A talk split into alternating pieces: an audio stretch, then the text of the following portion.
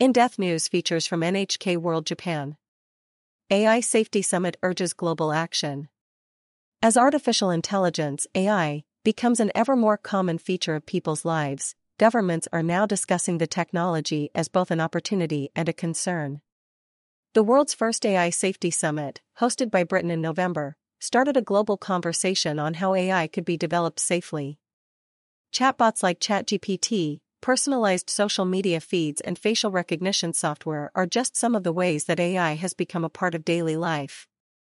But the world is struggling to keep up with the evolving technology, a problem this summit intended to address.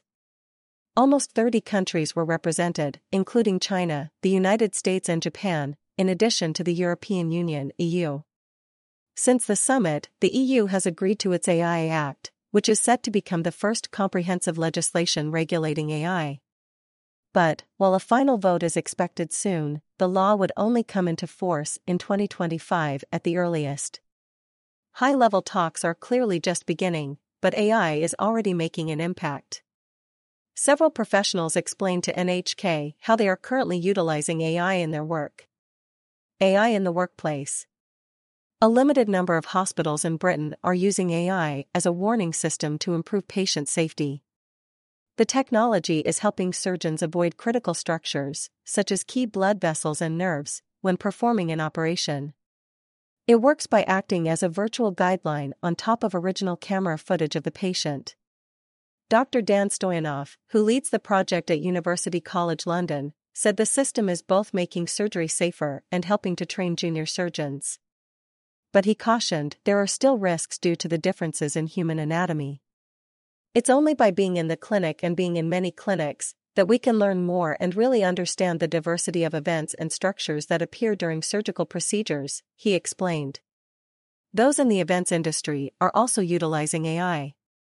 A humanoid robot called Ameca uses ChatGPT to communicate with customers.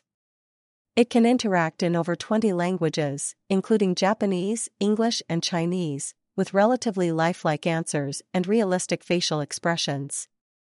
When asked, Do you think that AI could be a threat to human beings? it replied, Only if someone programs it to be otherwise, I'm harmless. Carlos Angelis, an engineer at the company that developed Ameca, said it was designed as a tool for humans and would not take over someone's job. He said AI robots could be installed in nursing homes as companions for the elderly. While Ameca is unable to walk and talk simultaneously, Sam Gillis expected this would be possible in the next 15 years. But he noted there is uncertainty over how AI will develop. Godfather of AI urges caution. The unknowns of AI development worry many experts, even Yoshua Bengio, who is known as a godfather of AI. The computer scientist attended the summit where he was appointed to produce a report into Frontier AI, next level technology that has the potential to perform a wide range of tasks. Bengio, a professor at the University of Montreal, explained the danger will be when AI surpasses the intelligence of humans across multiple fields. He wants governments to take urgent action. We have to be smart about how we can monitor the development of these systems, regulate them, and trust each other, he said calls to pause development. Critics claim the summit did not make enough progress in addressing the safety issues of AI. One organization that was represented, the Future of Life Institute, shared a roadmap of measures that they want governments to take. Proposals included legally binding safety standards and a limit to the amount of power and resources AI is permitted to use. Executive Director Anthony Aguirre also raised concerns that AI systems could be integrated into militaries within three to five years. He strongly warned against making life or death decisions using AI. Another group, Pause AI, protested outside the summit to demand a halt to all new AI development until regulators are given time to catch up. School kids discuss future of AI. AI will most affect young people over the coming years in the classroom and outside of it. Schools are responding by starting to teach AI literacy. Epsom College, a high school based outside of London, is a leader on AI. The technology features and learning platforms that the children there use to study. Students told NHK they are both excited for the future and aware of the risks.